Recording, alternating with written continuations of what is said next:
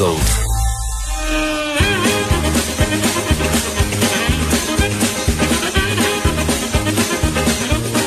eh oui, c'est le thème de la SQ. Vous le reconnaissez. Ben, le thème de l'UPAC, de la SQ, du SPVM, c'est le thème de nos corps policiers au Québec. Salut Félix. Salut Richard. Alors, la farce de la SQ continue. Eh oui, et c'est Martin Prudhomme, euh, l'ancien directeur général de la Sûreté du Québec, ou on devrait dire encore directeur général, parce qu'il est suspendu, semble-t-il, en attendant de réintégrer ses fonctions s'il est blanchi. Ben là, il a porté euh, tout ce débat devant le tribunal. En clair, là, il a perdu euh, tout espoir de faire valoir ses positions, puis euh, puis ses droits, puis il pense que le, processus est impartial, puis euh, ça va lui nuire. Alors, ce qu'il a fait, c'est qu'il s'est adressé à la Cour supérieure pour faire cesser le processus de destitution euh, qui est entrepris contre lui. J'ai lu le jugement. C'est un jugement de 35 pages extrêmement touffu, euh, très très fondé en droit. Euh, faut-il le dire, ça coûte extrêmement cher d'avocat, je note au passage. Et lui, ce qu'il est en train de faire, là, il demande pas d'argent.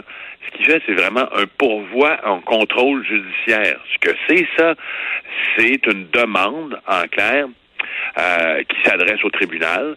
Et il demande à ce même tribunal de ceux qui de, ramener à l'ordre ceux qui font enquête sur lui, même euh, plus que ça, de la déclarer illégale, cette enquête-là, parce que c'est un processus euh, dans lequel le gouvernement serait intégré puis serait intervenu. Alors, on est loin d'être sorti de l'auberge euh, parce que Martin Prudhomme sort le canon. Là. Ben là, qu'est-ce qu'on lui reproche exactement à Martin Prudhomme? Oui, c'est vrai, hein. faut toujours revenir ben à ça parce que, bon, on reproche à Martin Prudhomme d'avoir eu, en 2017, une conversation inappropriée avec la directrice des poursuites criminelles et pénales, Maître Annick Murphy. Qui vient de, qui vient de justement de, démissionner, là.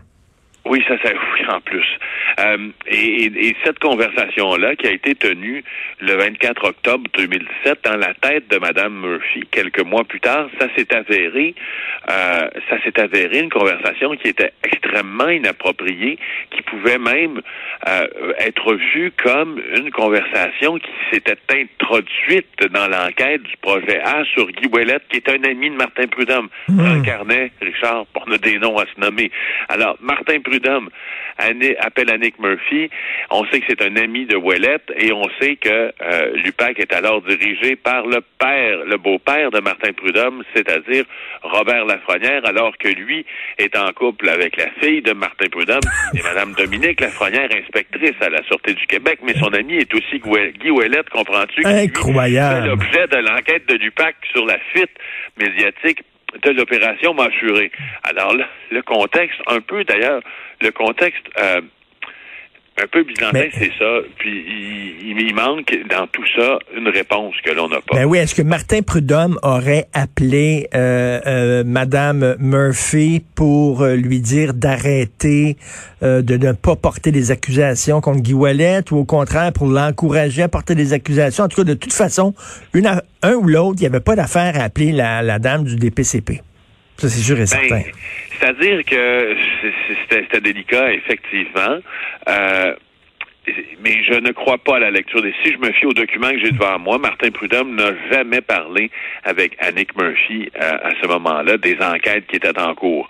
Il a seulement parlé euh, de ce que les procureurs tentaient d'insinuer sur lui parce qu'il y avait des mauvaises langues qui commençaient à parler beaucoup autour de Martin Prudhomme et ça commençait à parler au DPCP aussi.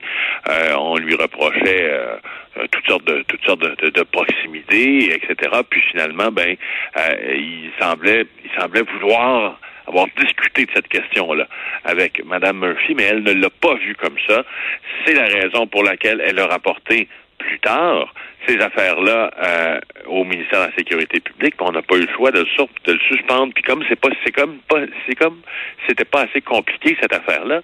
Après sa suspension, mais ben là, criminellement, on l'a blanchi. On dit qu'il n'y a rien de criminel. Par contre, le secrétariat aux emplois supérieurs regarde s'il y a des fautes éthiques ou déontologiques.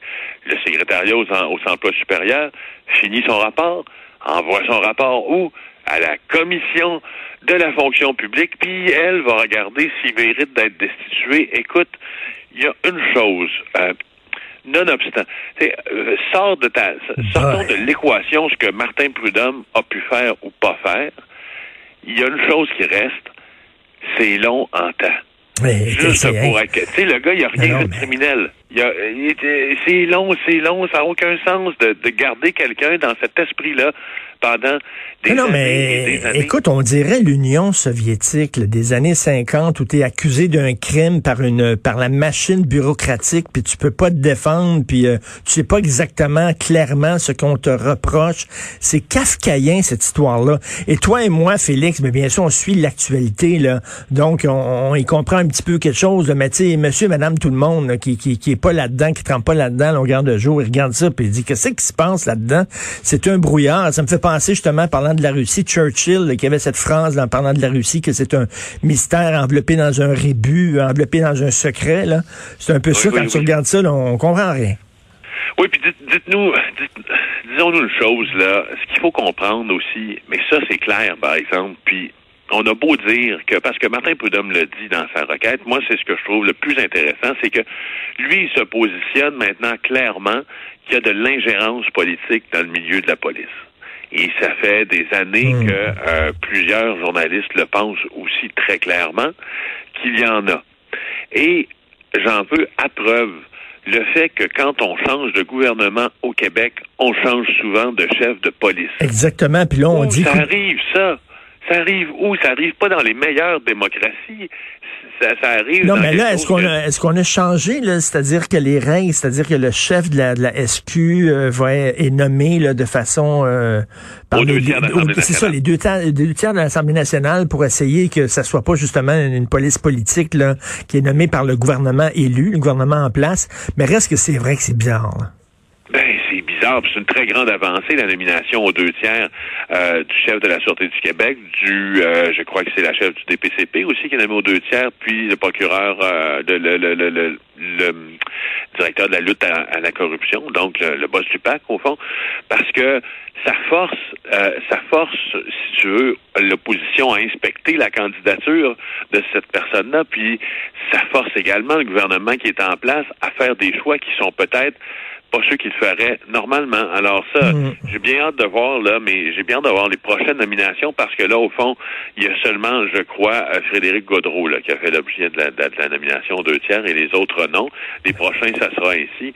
Et j'ai franchement hâte de voir ça parce que moi, je me suis toujours, j'ai toujours cru que justement, ça faisait un peu soviétique, cette affaire-là, de remplacer euh, ton chef de police. Ben oui, non, non, c'est tous les liens là, de famille là, que tu nous disais tantôt, là, avec euh, c'est Martin Prudhomme, son beau-père, puis sa femme. Ben, écoute, c'est vraiment, c'est vraiment n'importe quoi. Euh, on va parler des courageuses qui ont été déboutées en Cour suprême. On va avoir un peu plus tard dans l'émission François-David Bernier qui va nous expliquer là, pourquoi on n'a pas accepté là, que ce soit que ça soit considéré comme un recours collectif. En fait, en fait, Félix, un recours collectif, c'est que ça doit être tout un paquet de gens qui ont subi le même préjudice. Et là, on dit, ben vous avez pas subi le même préjudice, c'est pas le même crime qui a été, euh, qui aurait été euh, euh, commis sur une que, que sur l'autre. Donc, on peut pas dire que c'est une action collective, c'est ça? je comprends Exactement. En clair, tu as, absolument raison. En clair, on n'a pas pris le bon véhicule pour transporter les passagers. Hum, hum, plutôt hum. que de faire entrer ces femmes-là, ces courageuses-là, euh, dans un autobus qui euh, qui s'appellerait euh, la requête civile en dédommagement pour X ou Y. on les a fait rentrer dans une petite Volkswagen, puis ça n'a pas fonctionné. C'est ben, pas le bon véhicule, au fond. Eh en, fait, en fait, chacune pourrait, chacune poursuivre en son nom au privé Gilbert Rozon, et là, ça serait accueilli. Mais là, de, dire, vous, on, va faire un recours collectif, non. Un recours collectif, je disais tantôt, mettons, je sais pas, euh, il y a 500, 500 passagers d'un avion. Euh, l'avion a été euh, sur le tarmac pendant 6 heures. Donc, les 500 passagers ont subi le même préjudice. Donc, ils peuvent poursuivre en action collective parce que c'est ben, ça. Il faut que tu sois lésé par la main. Il faut que c'est pas la conséquence, c'est la cause qui est importante. Donc, il faut que tu sois lésé par les mêmes causes euh, que tes compatriotes assis à côté de toi, même si on ne tient pas compte des conséquences de ça. Alors, tu vois, eux autres, c'était 10 millions qui demandaient en Cour suprême. Le recours, là, c'était 10 millions, ben, pas en Cour suprême, ils demandaient la permission à la Cour suprême d'entendre. Hmm. C'était 10 millions qu'ils demandaient dans la requête. C'est sûr qu'elles étaient, j'entendais euh, Patricia Tulane, là, c'est sûr qu'elles étaient choquées en disant que c'est une question qui touche euh, des, victimes. Oui, mais elles ont, été mal, elles, ont été mal conseillées par leur avocat, là. Je suis désolé, parce que leur avocat aurait, pu, aurait dû leur dire, ben, c'est impossible, c'est pas une action collective. Ça peut pas être reçu en tant que recours collectif.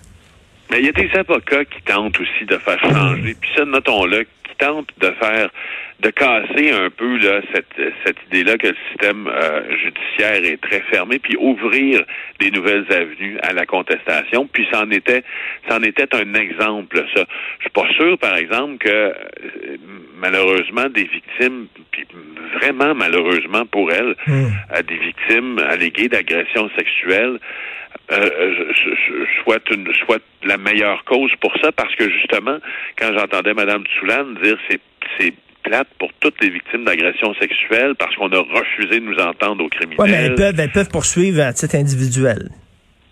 Ben c'est ça. Puis elle a dit que le message que ça envoie, c'est que la cause est pas assez importante, mais peut-être effectivement que ça démoralise d'autres victimes.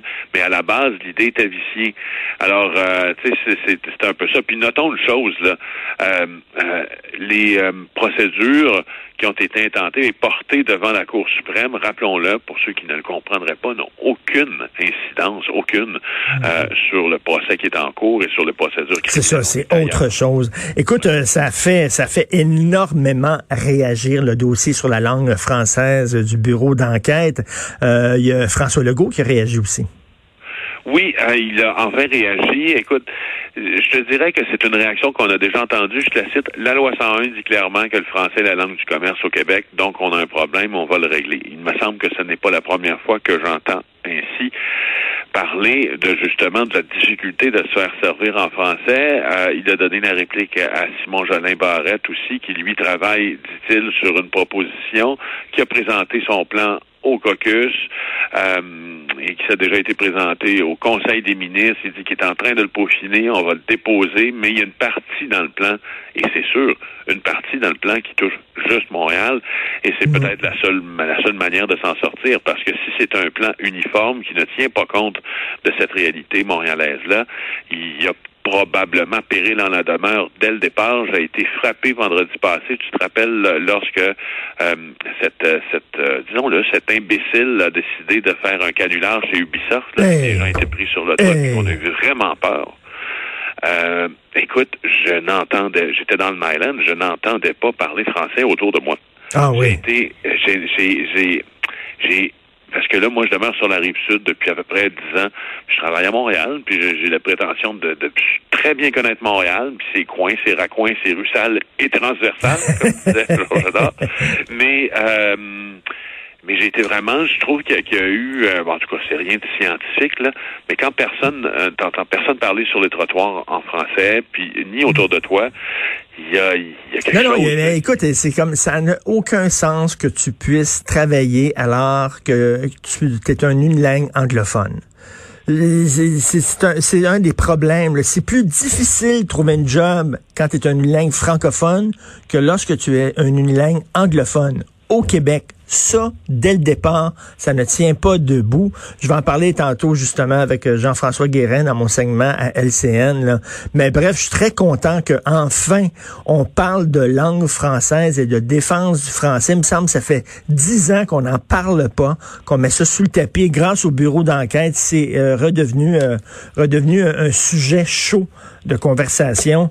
même le devoir aujourd'hui, Michel David, qui fait référence justement au travail du bureau d'enquête Journal de Montréal. Donc, je te lève mon chapeau à toi et à toute ton équipe, euh, Félix. Disons-nous bravo. Oui, tout à fait. Bravo, congratulations. Mais Félix Séguin, chef du bureau d'enquête de Québécois, on parle enfin de français, mais la meilleure façon de protéger le français au Québec, c'est de devenir un pays.